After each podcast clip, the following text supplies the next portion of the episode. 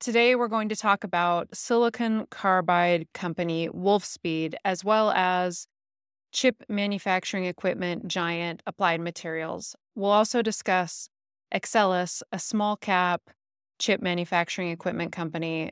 Before we continue, make sure you hit the subscribe button. We have a goal here at Chip Stock Investor to reach 10,000 subscribers by the end of the year. If you can subscribe and help us out, we would greatly appreciate it. So, we wanted to tackle Wolfspeed, Applied Materials, and Axcelis all together in one video for a reason. We think there are some overlaps between these companies, some missed opportunities for some investors because of lack of understanding on how these businesses relate to each other. And also, you're going to get a rant from me today because Wolfspeed has been a little less than transparent with investors, I think, causing some confusion about how exactly their expansion plans would play out. So, hopefully, over the course of the last year or so, you've been following along and we've helped save you from overpaying for Wolfspeed stock.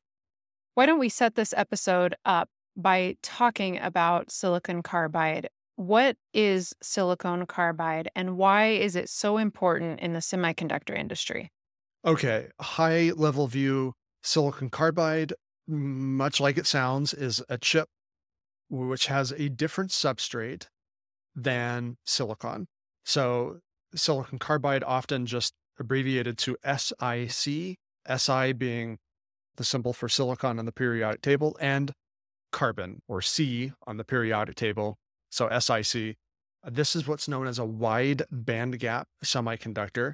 In very simple terms, a wide bandgap semiconductor has a larger gap between the valence band and the bottom of the conduction band. So this is in reference to the atomic level, the actual atoms that make up the crystal lattice, um, the solid that the semiconductor is made up of.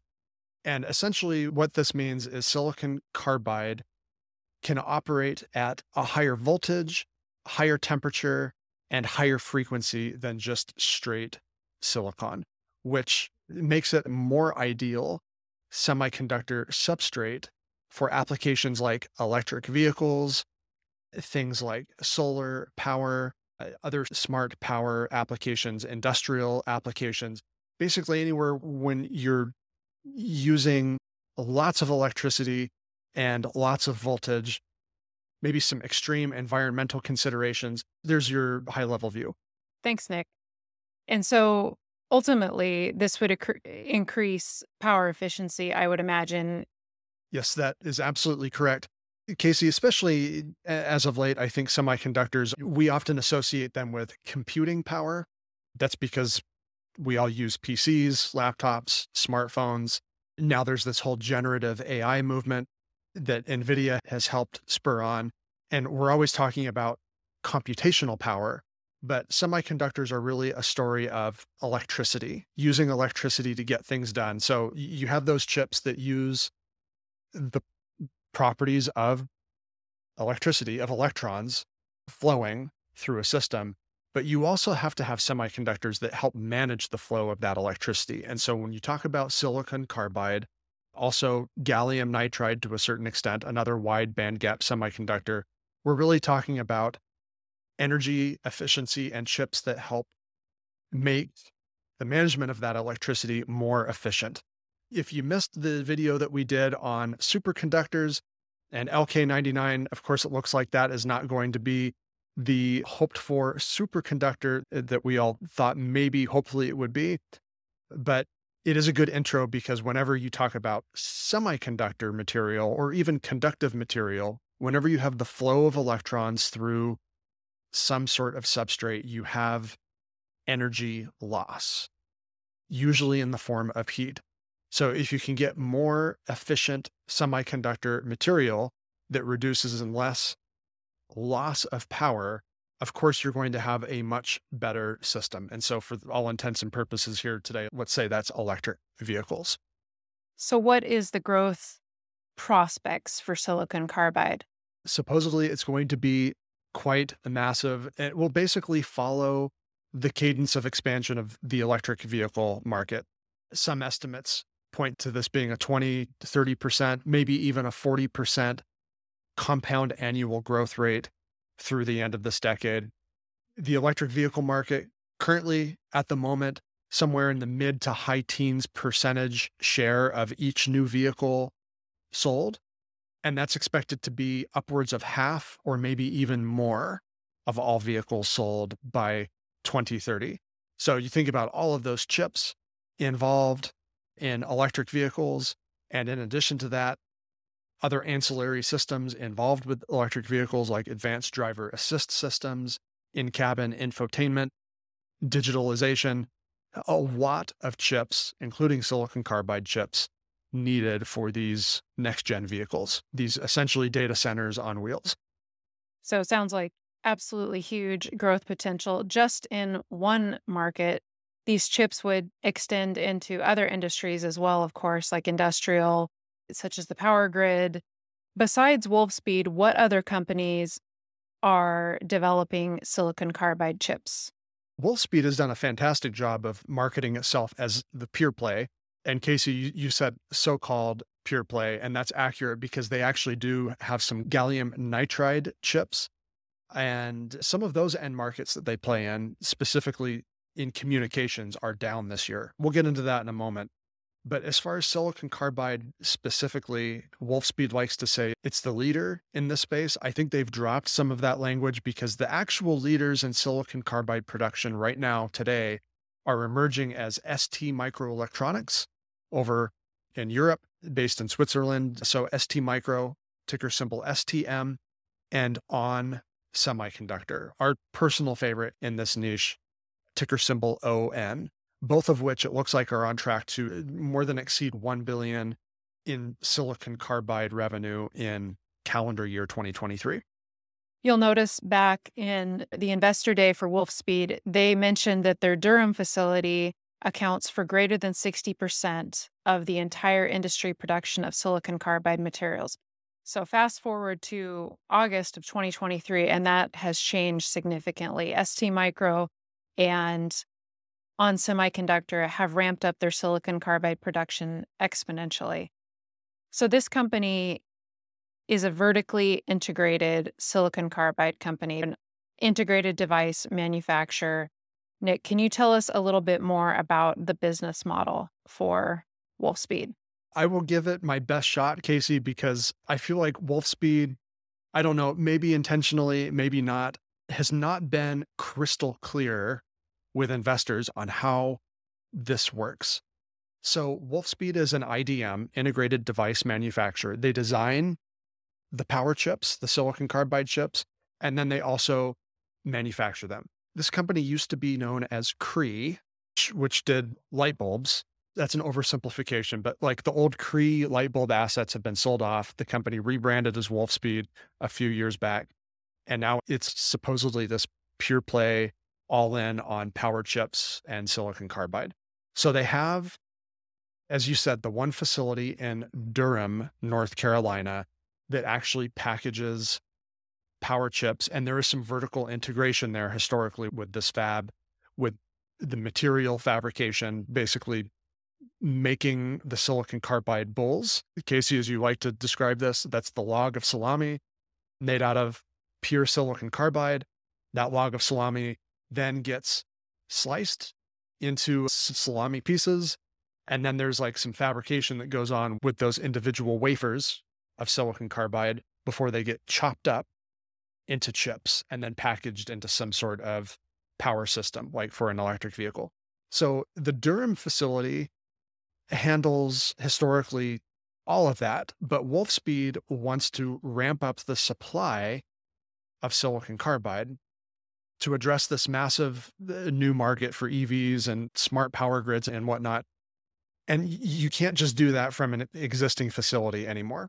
Ideally, that's what you want to do. And that's what On Semiconductor has been predominantly doing is retooling some of its existing fabs for silicon carbide. ST Micro also doing this. There might be some plans to build some new fabs as well, but primarily they're taking existing fabs Wolfspeed is building brand new facilities to complement that Durham facility. So the first is just now entering production, and that is the Mohawk Valley Fab. Mohawk Valley is in New York State. And this thing just went up. They're doing just a measly $1 million in revenue as they exited this most recent quarter, the end of their fiscal 2023. And this is the fab that they have very quietly on earnings calls in the last couple of quarters told investors won't even reach 20% of total capacity until next summer 2024.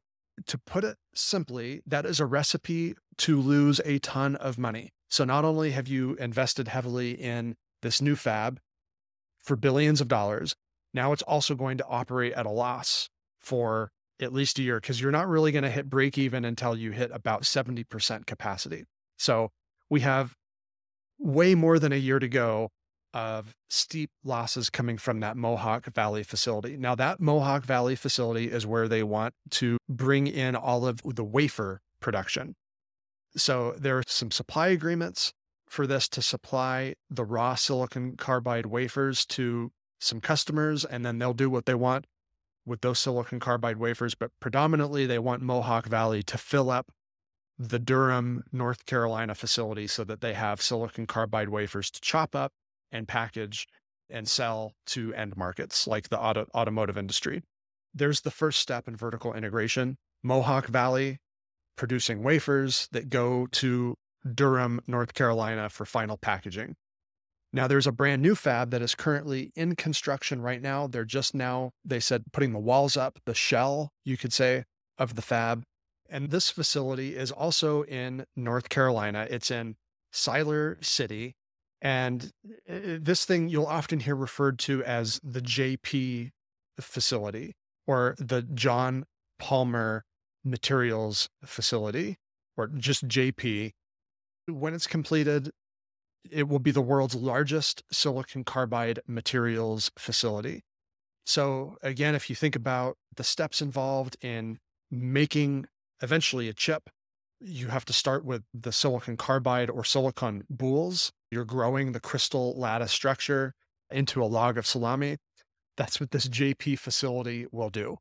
It's going to focus primarily on making those silicon carbide crystals that eventually get sliced up into wafers. And that's the vertical integration that Wolfspeed is trying to build. Everything from the silicon carbide crystal growth at the very first step of the process at the JP facility, wafer fabrication in Mohawk Valley, and then final packaging of the chips in Durham, North Carolina. There's going to be an additional fourth facility that they announced earlier this year in Germany that will also be a silicon carbide materials facility, but that one has not begun construction yet. Okay, so they are doing a lot of construction at this point, aren't they?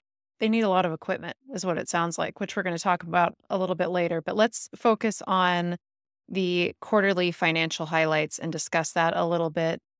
Their revenue was nearly 236 million compared to 228 million last year, 3% increase. GAAP gross margin is down to 27.4% compared to 34.5% last year. And free cash flow of negative 1.1 billion. And I wanted to ask you before we go into the free cash flow, one thing they added to their press release were these quarterly design ins. And it mentioned last year the quarterly design in of 8.3 billion. So explain what that is to us. It's an almost worthless metric that we should probably all ignore. Okay, I definitely need more than that. Okay, fair enough. So design ins, sometimes companies will mention pipeline. It's a very general metric that you can use to cite future growth in the very long term, let's say over the next five to 10 years. So, pipeline is maybe just anticipated customer orders in the coming years. Design in is when a customer uses your chip or some sort of material. In the case of Wolfspeed, maybe it's a silicon carbide wafer They're using your product in the design of their product. You take a base product, maybe it's the wafer or maybe a chip, and you're designing your own chip or maybe a chip system. It doesn't mean an actual order has been placed, but it could mean that an order will be placed from a customer and might be indicative of future revenue growth. This is one of those little things that I think Wolfspeed's management hyped a lot over the last few years the design in and the pipeline growth that they'd been experiencing. It's not a rock solid financial metric that you can base an investment on. It shouldn't be, anyways. It's good marketing, is what it sounds like. Let's go back to that free cash flow, or excuse me, the lack of free cash flow that Wolfspeed is experiencing right now. You said negative 1.1 billion. Explain that to us. There's a lot of items to unpack here, but let's just focus on construction. You mentioned lots of construction happening at Wolfspeed, Kasey, and that is continuing because not only are they still adding equipment to the Mohawk Valley facility, but also you have to invest in the land development and then construction of that brand new fab, the JP facility in Siler City, North Carolina. So free cash flow was negative 1.1 billion. 956 million of that in the last year was equipment. So this is why for viewers that have been following along with us for almost the last year since we started this channel and maybe longer prior to that if you've also been following along with articles that we write on the industry we have felt for years that rather than ve- invest in fabs, a lot of attention was actually going to flow to the chip equipment companies, the fab manufacturing equipment companies like Applied Materials, Axcelis. We'll talk about those momentarily. So that's going to continue actually, because now they're still finishing Mohawk Valley. They've got the new fab. And so free cash flow is expected to go from negative 1.1 billion this past year to negative 2 billion for fiscal 2024. That's the 12 months that will end next summer 2024. So we talk about money moving somewhere. Yes, Wolfspeed is expecting up to 1.1 billion in revenue for fiscal 2024, but all of the profits are going somewhere else and then some. They're going to absolutely destroy their balance sheet again. They got some cash infusions in the last couple of months. They signed a, a, funding deal with Apollo Global for some debt at a very high interest rate of about 10%. So Apollo going to be scalping quite a bit of profit in the form of interest payments from Wolfspeed. And then in addition to that, we covered the Renesas deal, Japan's big chip maker Renesas for raw silicon carbide materials starting in 2025. Wolfspeed building up these new fabs for material production, raw silicon carbide material production. They're going to be selling it to Renesas. Yes, they landed 2 billion in, in funding in return for this long-term supply agreement to Renesas, but they're also creating an end device competitor because Renesas is going to take those wafers and make their own silicon carbide chips. The long story short here, Kasey, the free cash flow burn absolute obliteration of cash off of the balance sheet is going to continue for a long time. And along the way, Wolfspeed actually helping enable some future competitors. I guess you can get the sense that I think this business is in a mess and the market was not communicating to investors clearly that this was going to happen. A lot of people underestimated just how hard and how expensive it is to build a brand new fab. And I think that is now on grand display.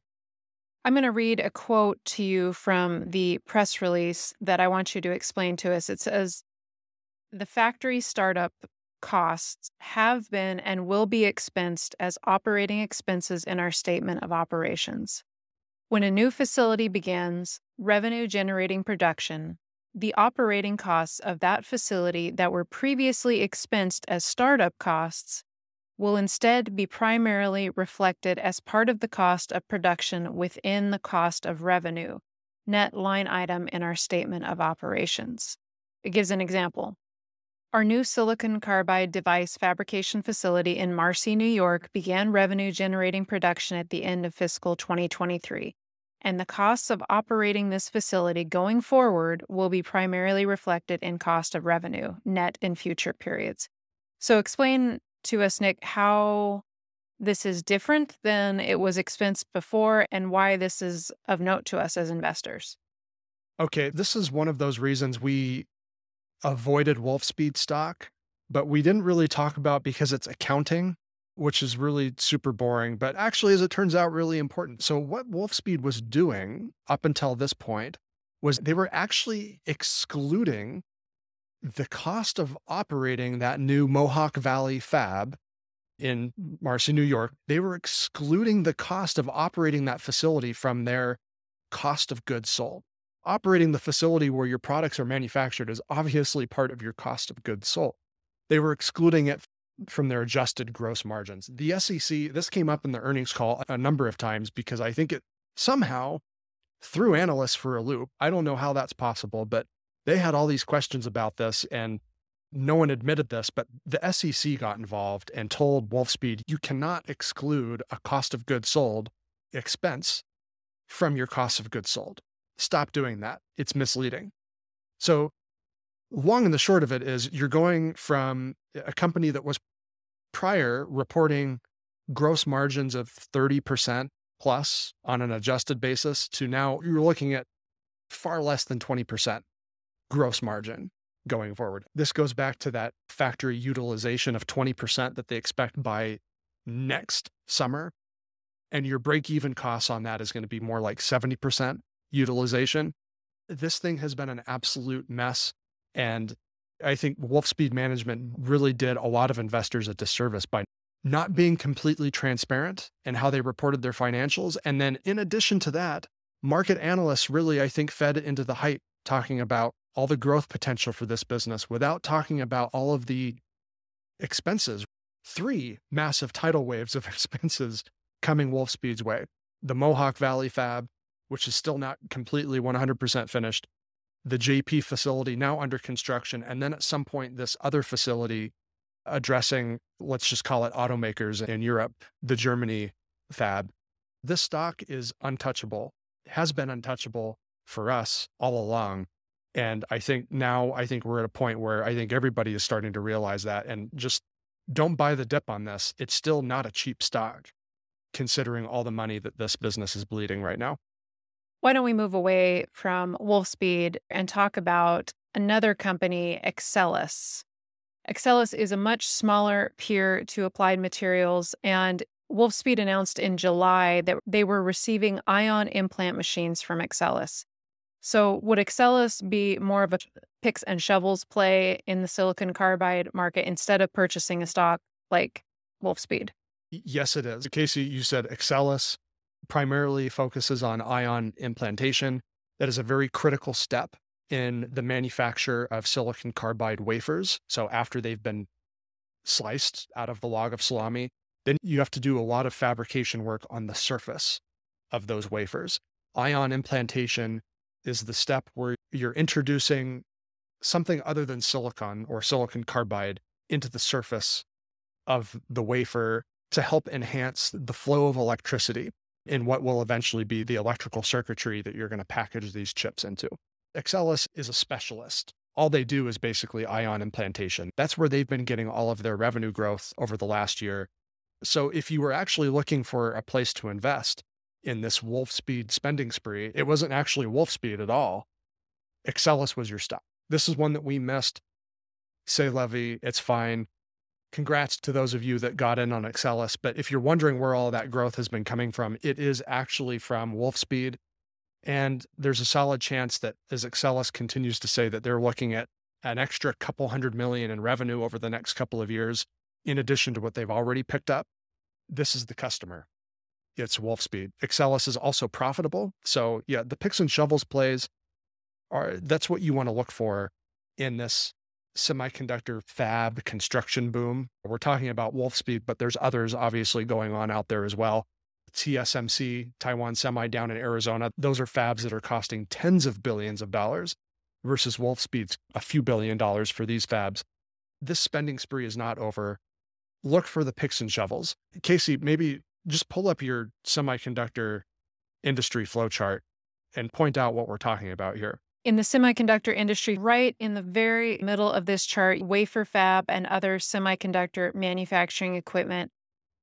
This segment of the semiconductor industry is absolutely integral. As Nick said, this is the best place to be investing when it comes to all of these new fabrication manufacturing facilities that are attempting to come online as the next few years continue.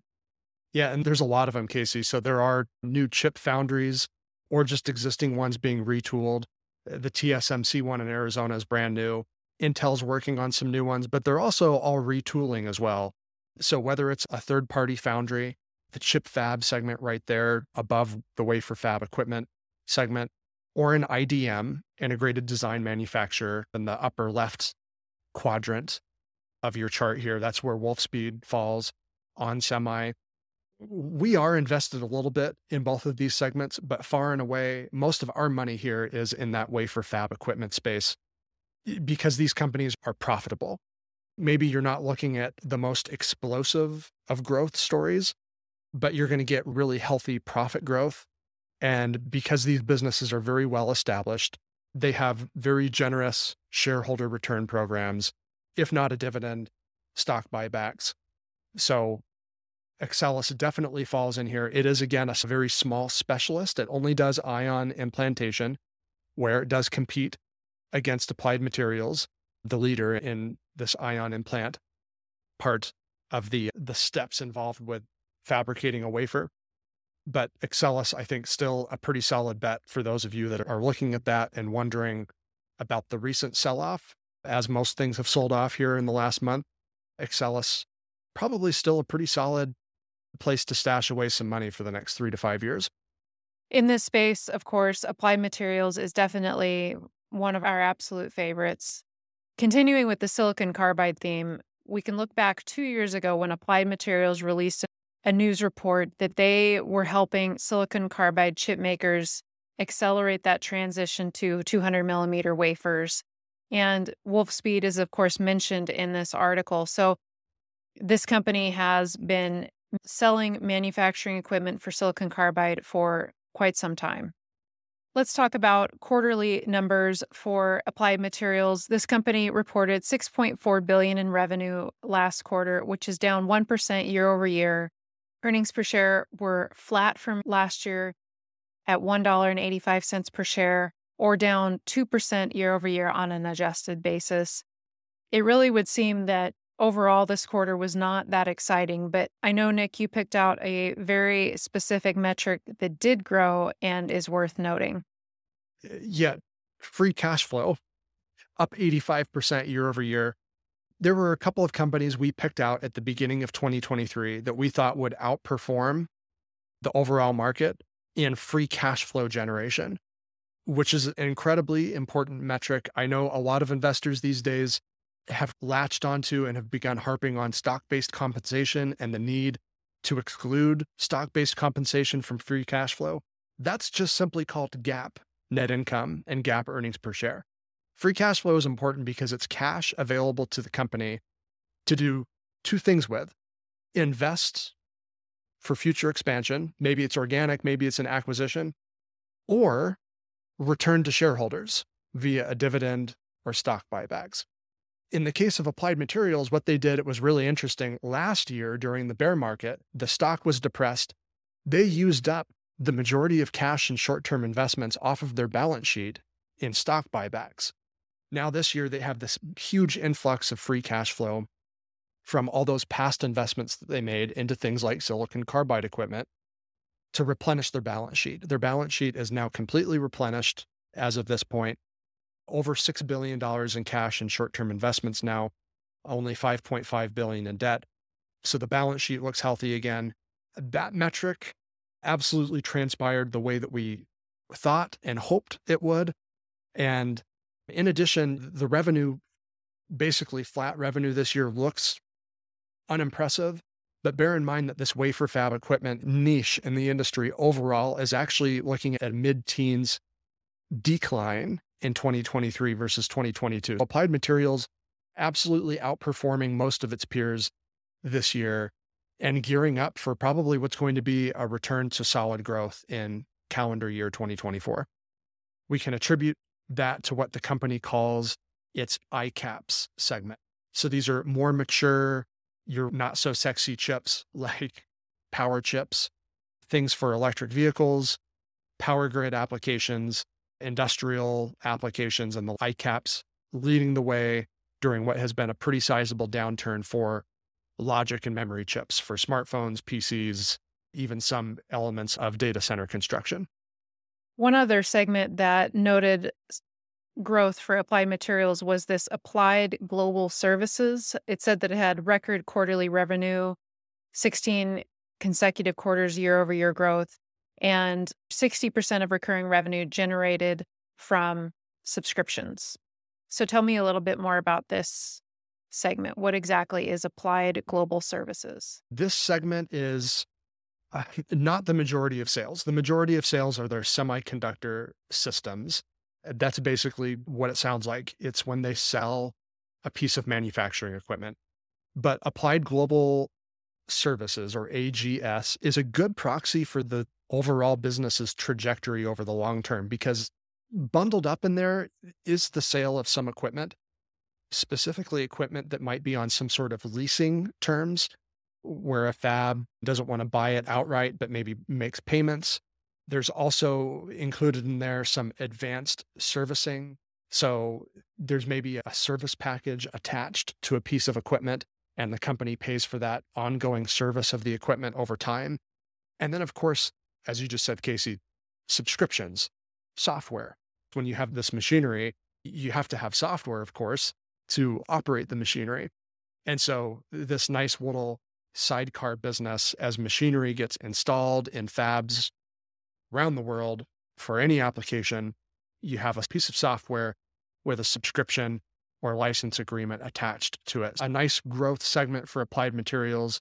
And uh, CEO Gary Dickerson mentioned that AGS is probably going to continue to grow at a mid teens percentage in the coming years. So, again, a nice proxy for the business, whether it's a down market or an up market.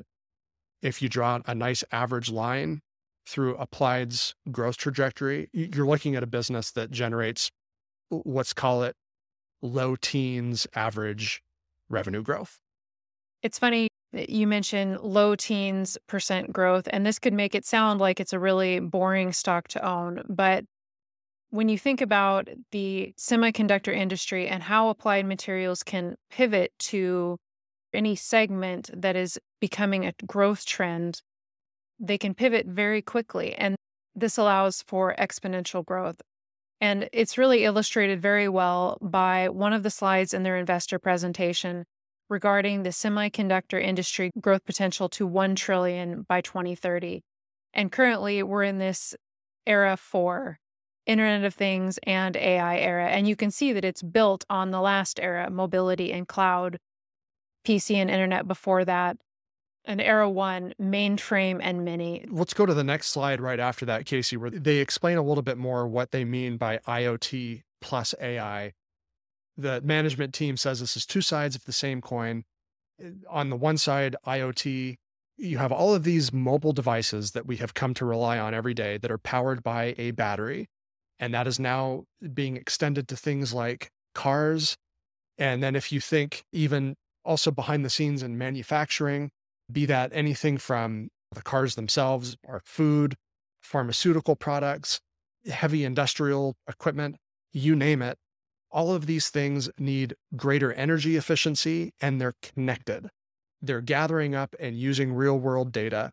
And then that flows into the other side of the coin, the cloud data center, these remote data centers that are accessed via network, via either the public internet or maybe a company's own internal communications network.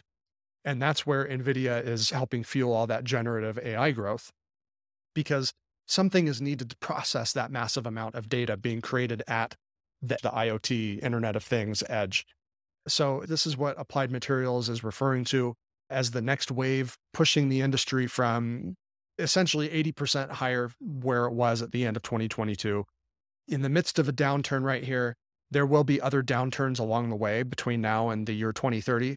But yeah, I think just about everyone in the industry is now on board and outside of the industry for that matter, is on board with this thought that the semiconductor industry space is going to 1 trillion or higher. Some estimates 1.2, 1.3 trillion by 2030. So massive growth. Applied materials can pivot back and forth, whichever segment of the market happens to be growing. They can refocus their resources on that. And that's what we've seen this year as they've focused on more of the IoT side of the equation. But heading into 2024 and beyond, we're going to see some heat up in the other side of that equation, the cloud data center again. Currently, Applied Materials stock trades for just under $150 per share, just shy of 20 times trailing 12 months earnings per share or 18 times free cash flow. Nick, do you think that's a fair value? Simply put, yes, we do still think that is a fair value, especially after that 85% year over year increase in free cash flow last quarter. We think that will continue for the rest of this calendar year and into 2024, Applied Materials fiscal 2024, that'll start the very tail end of 2023. The business is in fantastic shape to return to growth, and they have an even better track record of increasing their profitability by an even faster rate than revenue growth. So, again, like you said, Kasey, low teens percentage revenue growth, not the most exciting semiconductor business out there. But boy, we've sure liked slow and steady, boring semiconductor stock the last five years that we've owned Applied Materials. It's been a pretty good run. And we think that this will continue to be a fantastic compounder I maybe just point out the share repurchases again are down this year, but we do like that because they refueled the balance sheet. They dumped all of that cash and investment back into the balance sheet. They have more liquidity than debt again. So they are well poised to invest in whatever's next for the company. It looks like a lot of research and development. We covered that new R&D facility in Silicon Valley that will be opening in 2026.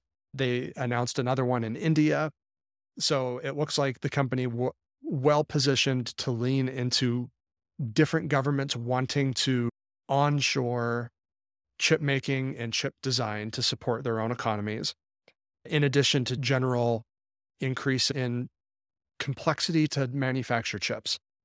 So we think this is still a fair value for really not just a great semiconductor business, just a great, well run, well managed business, period.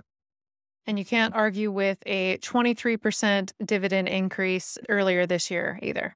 Later this week, we will have a video on Palo Alto Networks and Synopsys. And you may be wondering why we're doing those two companies together, but we have a good reason for this. So stay tuned. And then, of course, NVIDIA earnings. NVIDIA, everybody's favorite semiconductor stock chart. We are not going to provide the fastest earnings take on this business. I think all of you have probably come to expect that. We're going to take a couple of days and think about things and digest whatever the numbers are, whether it beats estimates or if it falls short of estimates. Whatever that may be, we're going to take some time to think about NVIDIA and rightfully so, I think. As at least as far as it looks right now, pre earnings, this is the new secular growth leader of this whole AI IoT movement that we were just talking about in relation to applied materials. Stay tuned for that. That will do it, folks. Thanks again so much for tuning in. We really appreciate your support of this little channel that has really exceeded our expectations. Coming up on our one year anniversary. So we'll have lots more updates for you on how our portfolio has done. We're working on some other projects that will be ready to announce related to Chip Stock Investor later this year. Hit the subscribe button, hit the bell so you stay up to date with what we're releasing in the form of our research in the semiconductor industry. Thanks again.